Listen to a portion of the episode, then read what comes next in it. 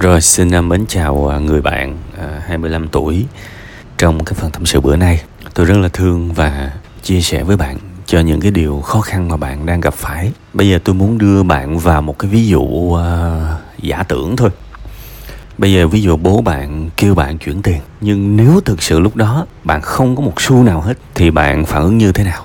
Suy nghĩ thử coi. Phần này cho phép tôi đi vào cái phần uh, nội dung ngay và luôn luôn ha tôi à, lặp lại cái à, câu hỏi ha. Nếu bố bạn yêu cầu bạn chuyển tiền, nhưng lúc đó bạn không có một xu nào hết, và cứ cho là trước đó bạn đã mượn người này người kia để cho tiền rồi đi, rồi bây giờ không ai cho bạn mượn nữa, lúc đó bạn làm sao? Bạn cũng đâu có thể cho thêm được, đúng không? Bạn cũng đâu có thể cho thêm được. Thế thì nếu bạn không có tiền, bạn không thể nào cho bố bạn được. Vậy thì vẫn có một khả năng để bạn không đưa tiền cho bố bạn, đó là khi bạn không có tiền vì mình có gì đâu để cho. Và hãy thử tưởng tượng thêm cái nữa. Giả sử lúc đó xảy ra, bố bạn phản ứng như thế nào? Có thể chửi, mắng này nọ, đúng không? Rồi sao nữa? Bạn sẽ nhận ra thì cũng đến thế mà thôi, chứ nó không kinh khủng hơn được nữa. Tại sao tôi lại đưa bạn vào cái trò chơi tâm lý này? Các bạn biết nỗi sợ nó thực sự đáng sợ khi chúng ta né tránh nó. Còn nếu với những người mà cố tình cố gắng, dũng cảm và đối mặt với nỗi sợ đó, thậm chí đi sâu hơn, đi sâu hơn nỗi sợ đó. Có nghĩa là thực tế nó chỉ đưa ra 50% nỗi sợ thôi. Bây giờ tôi tôi không sợ nữa. Tôi đi sâu vô 100% nỗi sợ luôn. Và tôi vào đó mỗi ngày, tôi xem xem nỗi sợ nó có cái gì. Tôi xem xem chuyện gì sẽ xảy đến với tôi. Cùng lắm là như thế nào. Thì rồi các bạn sẽ có một cái trải nghiệm của sự dũng cảm. À dữ lắm thì cũng chỉ tới đó thôi. Đó là một bài tập mà bạn có thể tập để bản thân mình trở nên dũng cảm.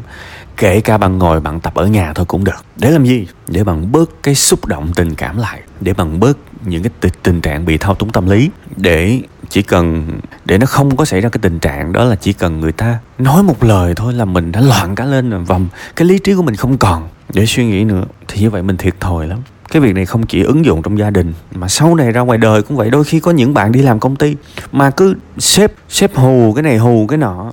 Và các bạn đã sợ quá trời sợ luôn trong khi cái sự việc nó chẳng có cái gì hết. Cho phép tôi không được không không có kể chi tiết những cái trường hợp này nhé nhưng mà có rất nhiều trường hợp tay nghe mắt thấy đó tay nghe mắt thấy. Có những, những bạn đi làm mà bị người ta thao túng là vì các bạn nhút nhát và quá dễ nhạy cảm với cái lời người khác. Đôi khi họ chỉ mới thở thôi là mình đã sợ rồi thì không nên. Hãy chủ động dám đối mặt, tưởng tượng đi sâu vào vấn đề để xem cái đáng sợ nhất trong chuyện này là cái gì. Dũng cảm nghĩ về nó mỗi ngày. Và rồi các bạn sẽ có một cảm giác ừ cùng lắm tới đây thôi.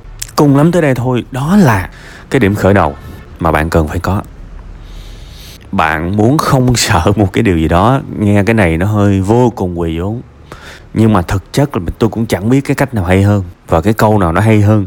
Bạn muốn không sợ một cái điều gì đó thì bạn phải không sợ nó trước đúng không? Nếu bạn còn sợ nó, thì bạn sẽ không bao giờ không sợ nó. Quỳ vốn chưa? Nhưng mà nghĩ lại có đúng không? Từ bên trong bạn phải không sợ cái điều đó trước. Đó là bước số 1 rồi cái này phải tự làm bài tập. Bước số 2 không, nói như giả sử bạn đã không sợ rồi. Bạn biết bố bạn làm cùng lắm là tới đó thôi.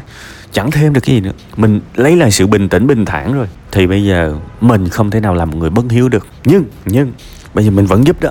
Nhưng mà giúp ở mức nào? Ví dụ, một tháng giúp bao nhiêu? Lên con số rõ ràng. Giúp đúng con số đó. Rồi thôi, không giúp nữa. Đương nhiên nếu không giúp nữa, thì sẽ lại bị làm trời làm đất. Thì bây giờ cái bài tập số 1 nó phát huy tác dụng. Làm trời làm đất tới đâu là điểm cuối cùng. Cũng chỉ tới đó thôi. Khi bạn không còn sợ nó nữa thì bạn chẳng, bạn không còn sợ nữa sợ đó nữa thì chẳng có cái việc gì làm cho bạn rén được hết. Nói thật, ha. Vậy thì câu chuyện này bạn đã làm làm tốt được hai thứ. Một là bản thân mình không còn bị thao túng tâm lý nữa. Và hai là mình vẫn làm được cái nghĩa vụ chữ hiếu của mình trong cái cái mức độ, cái cái cái hạn mức, cái tầm mức có thể cho phép. Thì đó là cái ý của tôi. Đó là đó là cái ý của tôi, ha.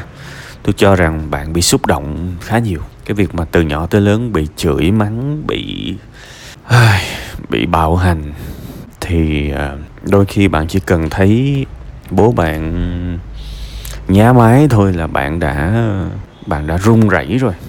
Mặc dù là một năm bạn về nhà có mấy mấy ngày thôi, và đại đa số thời gian là bạn tự do và chẳng ai làm gì được bạn hết. Thậm chí tôi nói thiệt á, cho dù mà nói thẳng ra nha, cho dù gia đình, bố bạn có lên kiếm bạn thì bây giờ bạn chuyển trọn cái cũng xong chuyện chẳng, bố bạn chẳng biết bạn ở đâu. Có nghĩa là đại đa số thời gian là bạn rất tự do không ai chạm được bạn hết. Và thậm chí nếu bố bạn có gọi, bạn nói bạn đang tăng ca, bạn đang tăng ca. Để số máy đó không nghe, cũng cũng không, bạn cũng chẳng bị gì cả. Bạn tự do gần như tuyệt đối, đúng không? Nhưng bạn vẫn sợ hãi. Từng phút, từng giây ngay cả trong sự tự do. Thế thì tại sao là như vậy? Bạn phải xóa được cái nỗi sợ hãi đó. Đó là cái cái điều quan trọng của bài số 1 á. Và sau khi bài số 1 xong rồi mình mới làm được bài số 2 ha, đó là cái ý của tôi. Hãy suy nghĩ thật kỹ. Nếu nó phù hợp với mình thì lấy xài, còn không phù hợp với mình thì thôi, bỏ cũng được và luôn luôn nhớ không làm theo lời người khác khi bản thân mình chưa suy nghĩ. Thấu đáo. Nhớ kỹ nha. Rồi, chúc bạn nhiều niềm vui và sức khỏe và sẽ sớm vượt qua được việc này.